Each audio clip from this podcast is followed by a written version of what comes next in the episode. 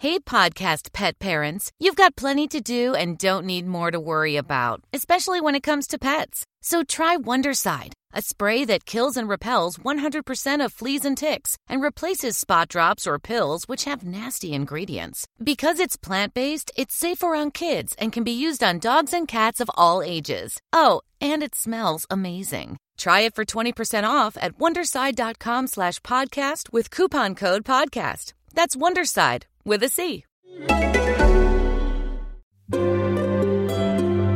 The Guardian.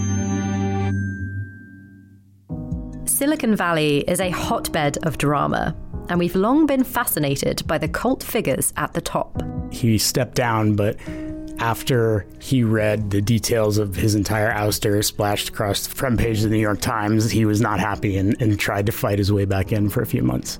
To no avail, but still. The story of Travis Kalanick, the former CEO of Uber, is a cautionary tale for anyone who thinks they can bully the press, pressurize government officials into rewriting the rules, and disrupt their way around criticism.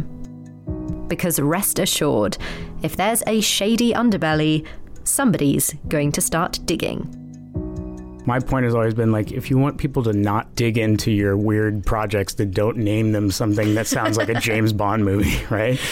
I'm Jordan Erica Webber, and this week I'm sitting down with Mike Isaac, technology correspondent for the New York Times, whose book, Super Pumped, tells the story of the rise and spectacular fall of one of Uber's founders.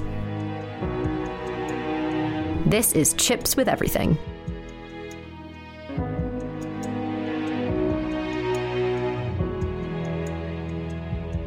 My name is Mike Isaac. I'm a technology reporter for the New York Times and author of Super Pumped The Battle for Uber.